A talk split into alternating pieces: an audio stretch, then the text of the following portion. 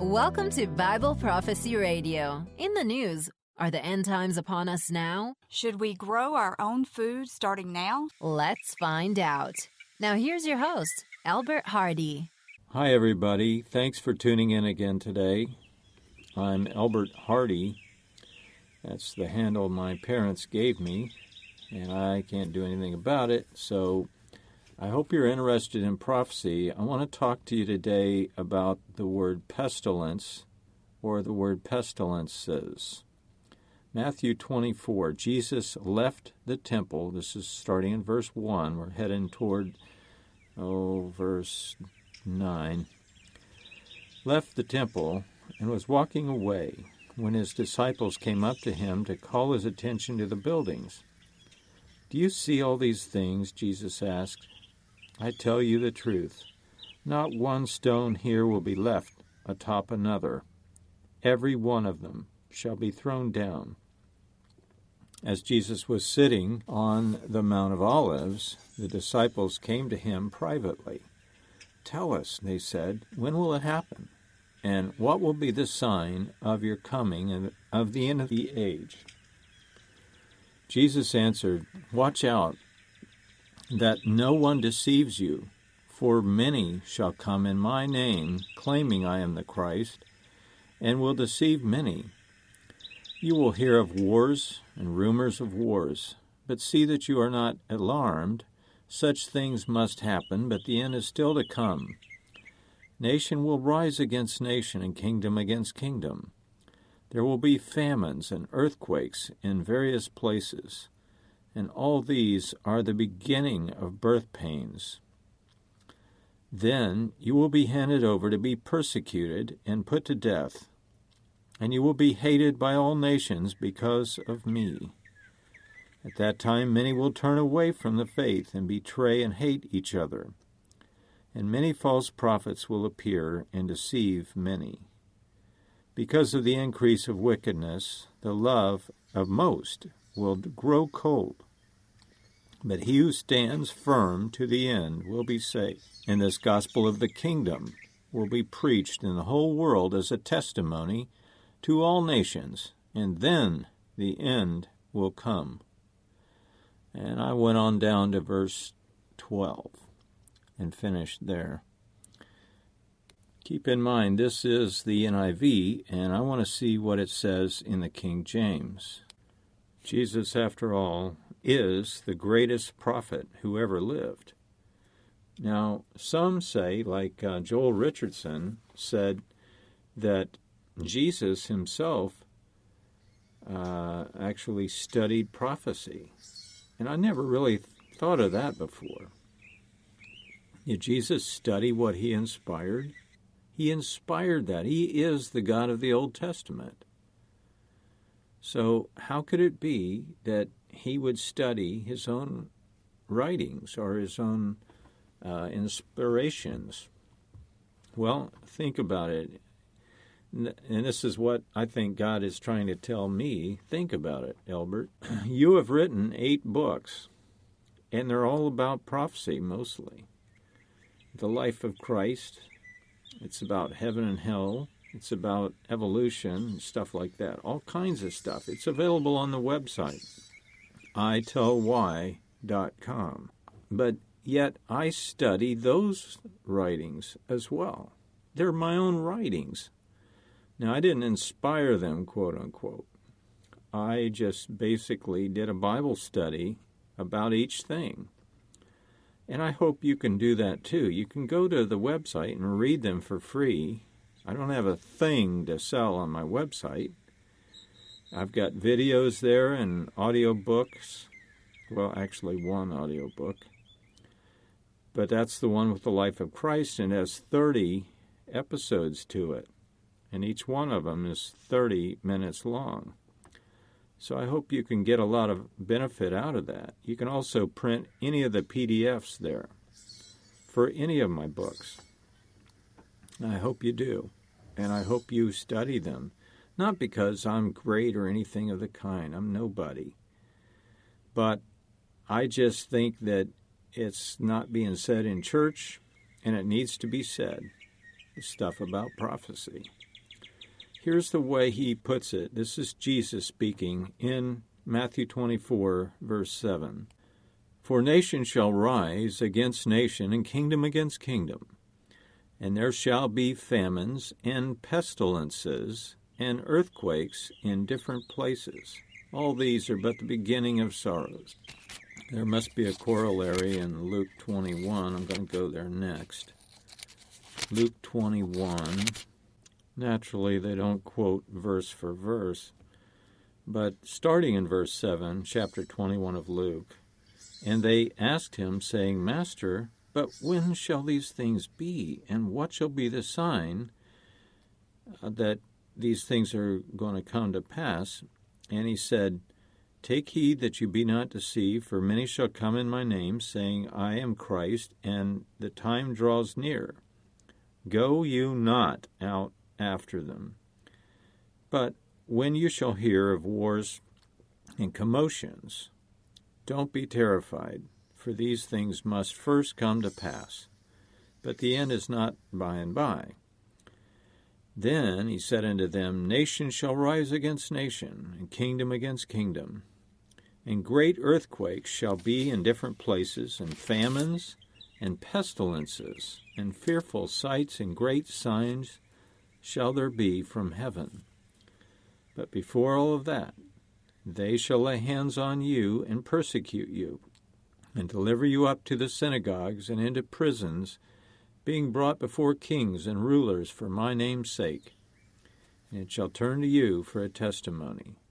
Settle it therefore in your minds, your hearts, not to meditate beforehand what you will answer, for I will give for I will give you a mouth and wisdom which your adversaries shall not be able to gainsay nor resist.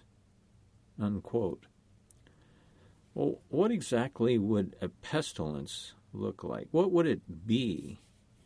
Let's go to Revelation 6:12 for a second.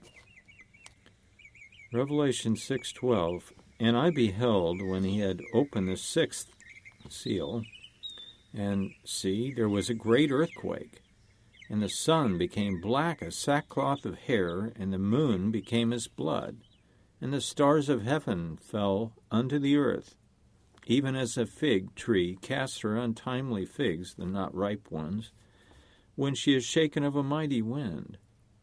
And the heaven departed as a scroll when it is rolled together, and every mountain and island moved out of their places and the kings of the earth, and the great men, and the rich men, and the chief captains, and the mighty men, and every bondman and every freeman, hid themselves in the dens and in the rocks of the mountains, and said to the mountains and rocks, Fall on us, and hide us from the face of him that sits on the throne, from the wrath of the Lamb.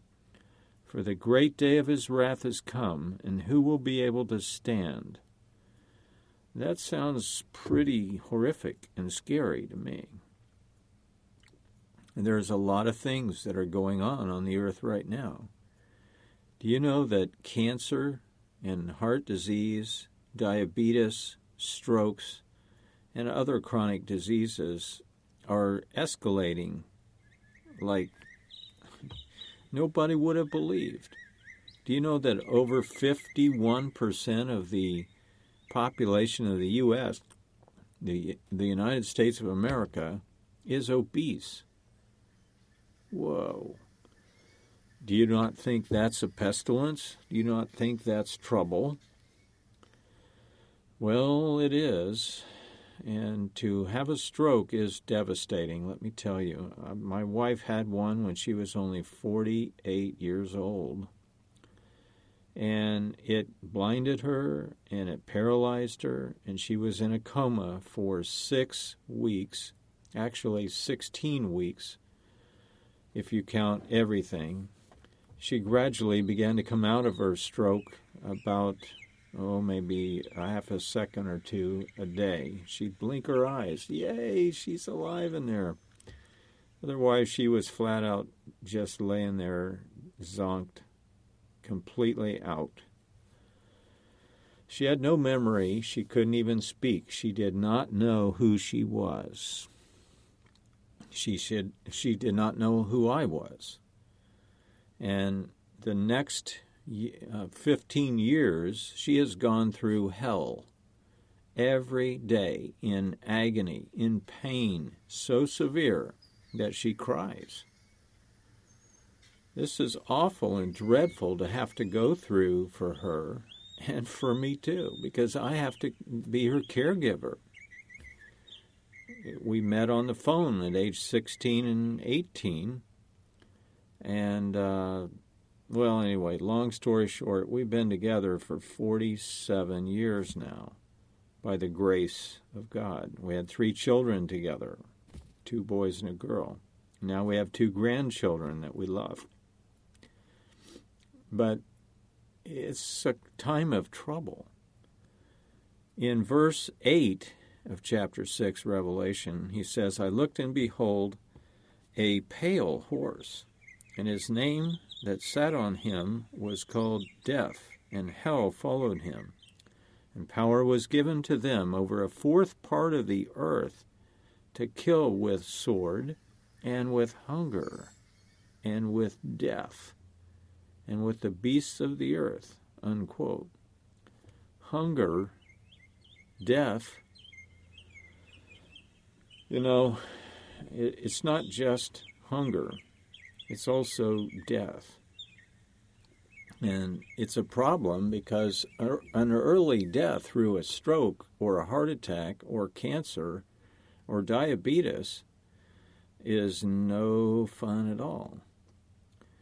I go to the nursing home almost every day to see Brenda. She's been out of my house now for, oh, let's see, it's going to be 15 years pretty soon. And uh, yeah, I miss her.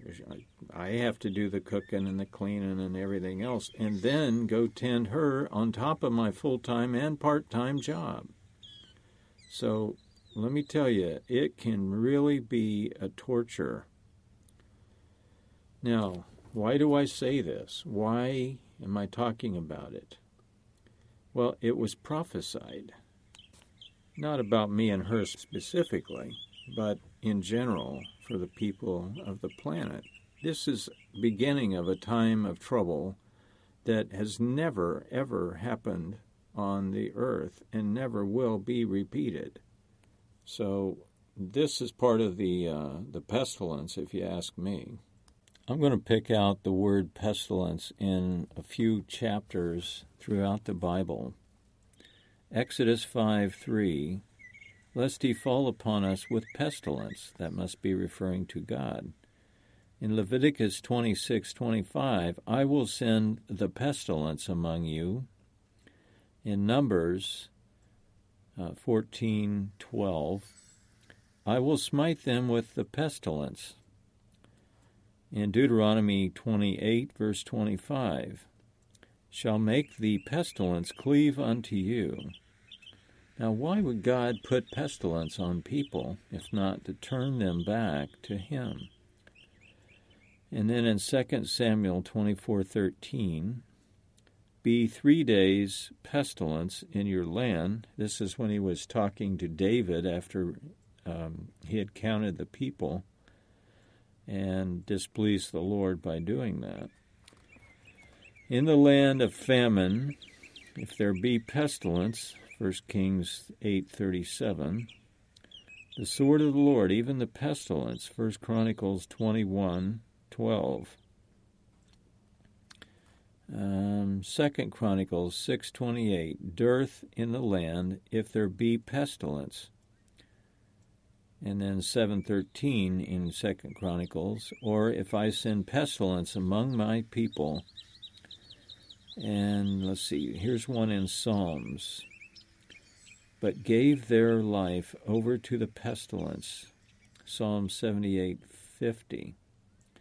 And if you have a Strong's Concordance, this is on page 817, and you can see these and look them up. But uh, it's quite a Bible study, really. And they shall die of a great pestilence, Jeremiah 21 6.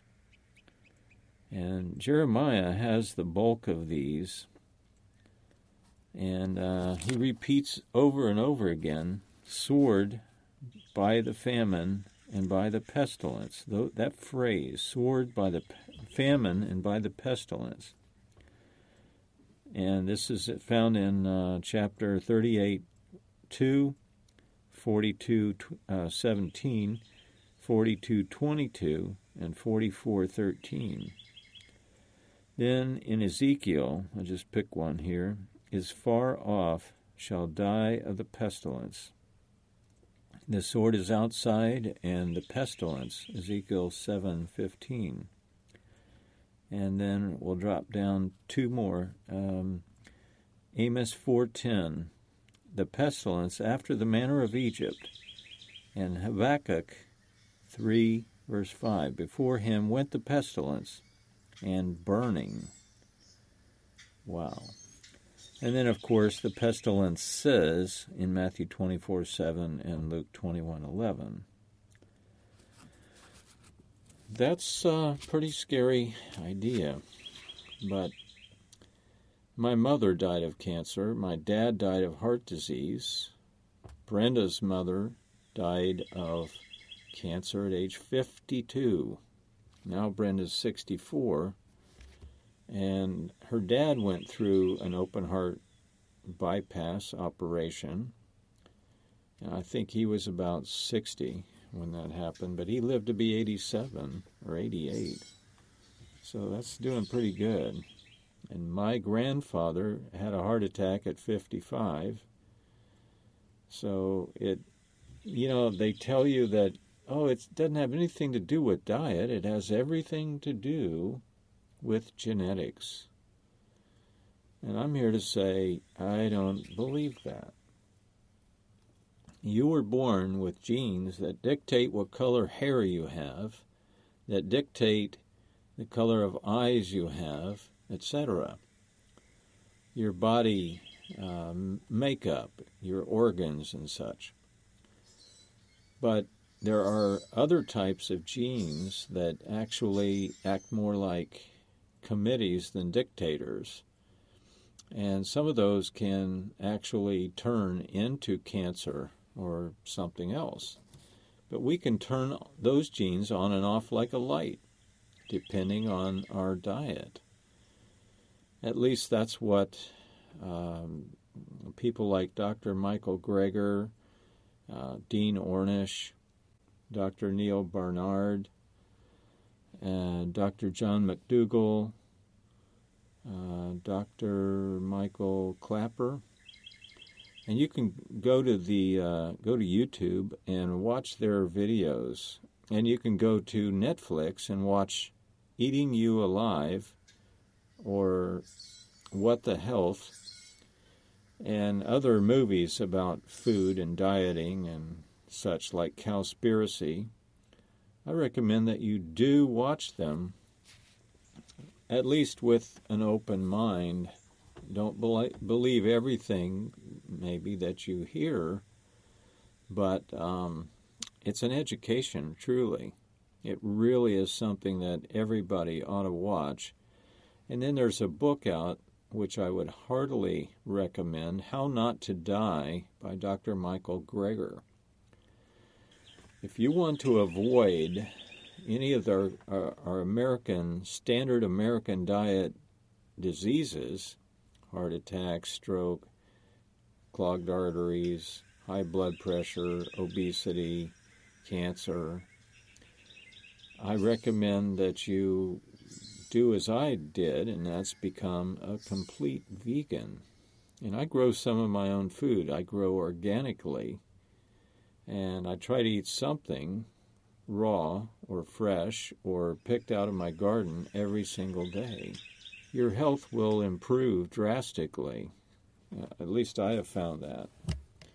And, you know, I went through my own heart issues two years ago.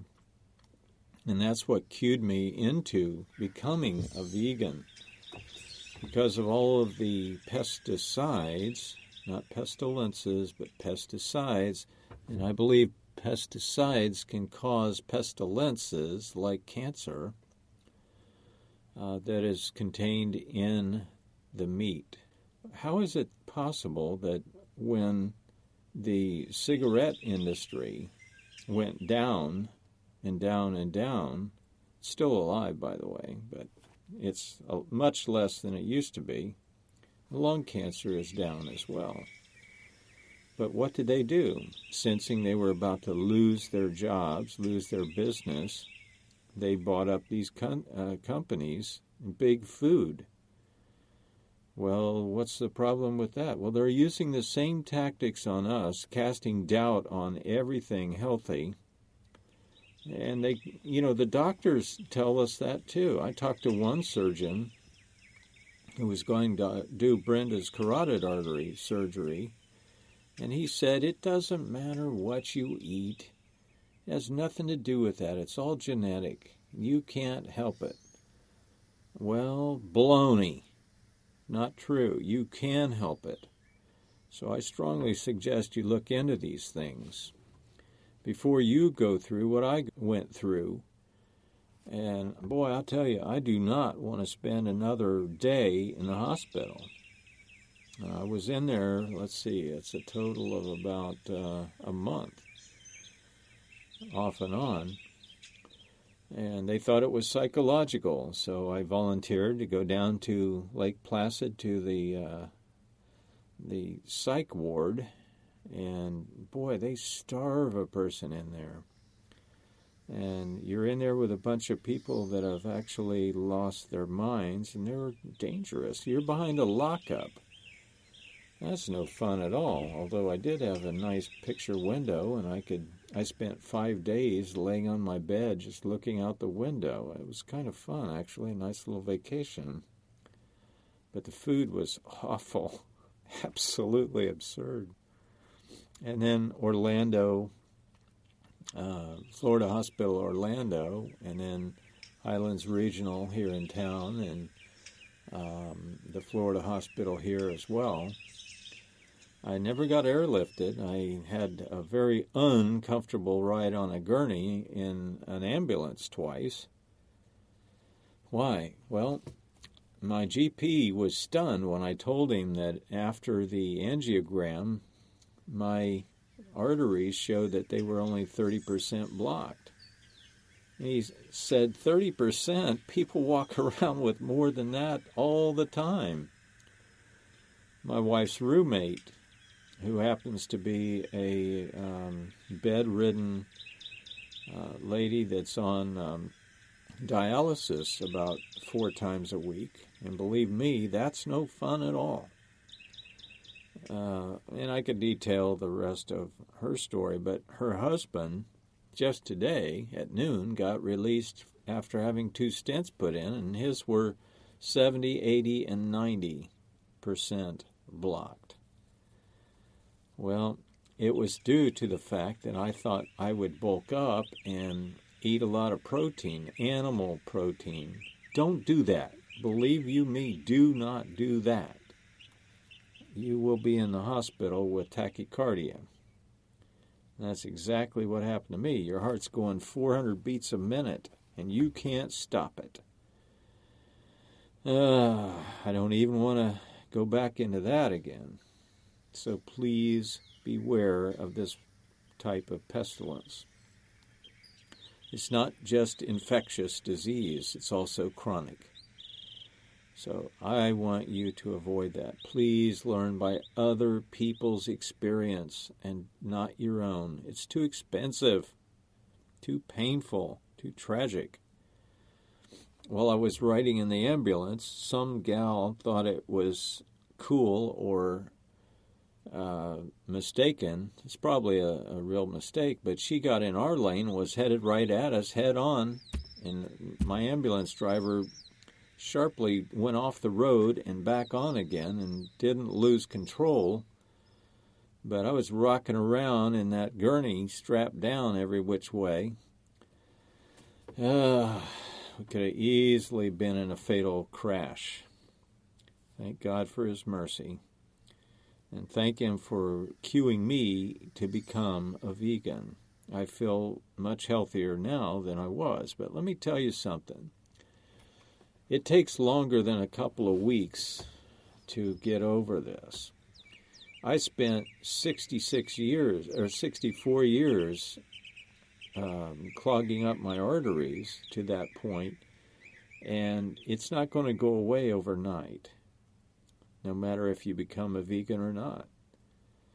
But it's not going to make you immortal. It's not going to make you into a spirit being that's going to last forever.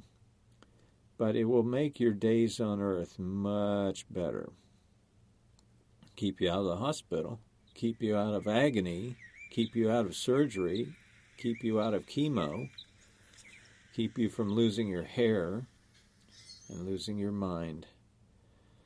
So that's my prayer for you. Learn by other people's experience. Learn by my experience, if you would.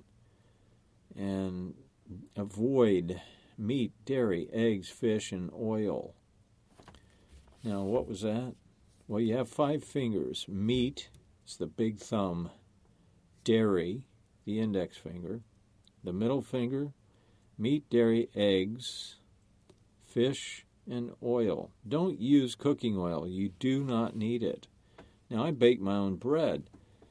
And how do I do that without oil? So simple. It's crazy.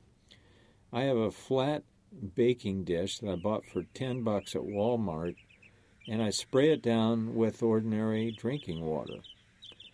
And then I wipe the edge around with a paper towel and I sprinkle a handful of wheat flour, whole wheat only. I don't buy refined white anything. I sprinkle that over it and I level it out and I shake off the excess back into my mixing bowl. I mix whole wheat, buckwheat, spices, um, some chopped up onion, whole rye. All of these are whole grains, by the way and a little bit of chia seeds to give it a little snap and crunch. I mix it all up with some water, just ordinary drinking water, and I take my ice cream scooper, which I do not use for ice cream. I don't buy ice cream, that's nasty. But I plop it down on the cookie sheet and I bake it at 350 for about 30 minutes, and it yields about 15 to 16 little buns that are absolutely out of this world delicious. How about your diet? Is yours a wow diet? I eat a smoothie with my oatmeal every morning. My oatmeal has chia seeds, it has uh, corn polenta, it has uh, steel cut oats, and whatever else I decide to put in it. And I stir that up with water, and I put it in my crock pot I bought for 10 bucks at Walmart, and I plug it in, turn that baby on low at night before I go to bed, and when I wake up, it is ready to eat, nice and hot, and smells wonderful. And then I mix in my fresh or frozen strawberries and blueberries. And then my smoothie consists of a handful of spinach, three carrots, and these are white carrots, purple carrots, and orange, which I chop up in my Ninja blender, a little piece of fresh peach, which I've cut and froze earlier, one apple, and about three slices to five slices of frozen bananas, which I chopped up in little pieces, all organic. Blend that up, and oh, it's so wonderful. Yes, it, it's green, looks like baby poop. I don't care. It's beautiful to me. And I pour that all over my piping hot bowl, or um, I put it on a plate really of the blueberries, strawberries, and the corn polenta cereal. And it is a wow breakfast. It is so good. You got to try that. Anyway, I don't want you to have to go through any more pestilence than you have to. It doesn't have to be infectious disease, as I said before. It can be chronic, and that is a plague right now that is on the United States. Well, I hope God turns the country back to himself through Donald Trump, Mike Pence, and his people. He seems to be doing a pretty good job, and I'm proud of him. They pray before they make decisions, and they do some pretty good work. Look at the economy. Look at the uh, stock market. Over 22,000. I remember when it passed tw- uh, 2,000. Everybody thought it would never do that. Well, anyway, that's not the by all end all, but he's not Jesus. He's going to make some mistakes. There's no doubt about it.